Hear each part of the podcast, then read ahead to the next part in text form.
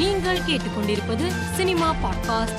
ஜனவரி பதிமூன்றாம் தேதி முதல் பதினாறாம் தேதி வரை வாரிசு மற்றும் துணிவு படங்களின் அதிகாலை நான்கு மணி மற்றும் ஐந்து மணி காட்சிகள் ரத்து செய்யப்பட்டுள்ளது.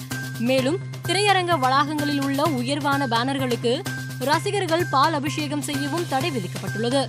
அது மட்டுமல்லாமல் விதிகளை மீறி அதிக கட்டணம் வசூலித்தால் சட்டப்படி நடவடிக்கை எடுக்கப்படும் என்றும் அறிவிப்பு வெளியாகியுள்ளது.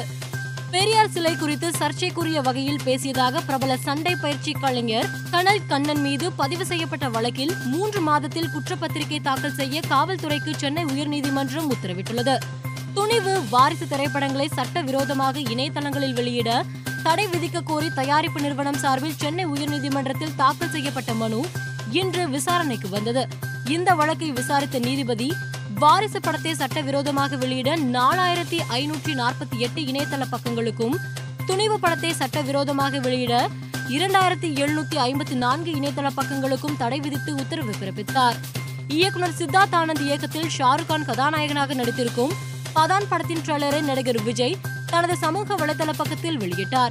இந்த ட்ரெய்லர் தற்போது இணையத்தில் வைரலாகி வருகிறது.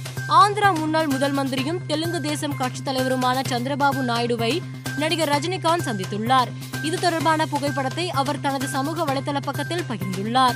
வாரிசு திரைப்படம் நாளை திரையரங்குகளில் வெளியாக உள்ள நிலையில் இசையமைப்பாளர் தமன் உருக்கமாக பதிவு ஒன்றை பகிர்ந்துள்ளார்.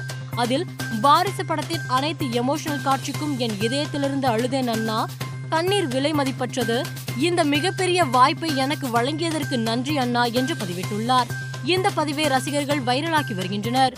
மேலும் செய்திகளுக்கு மாலை மலர் பாட்காஸ்டை பாருங்கள்.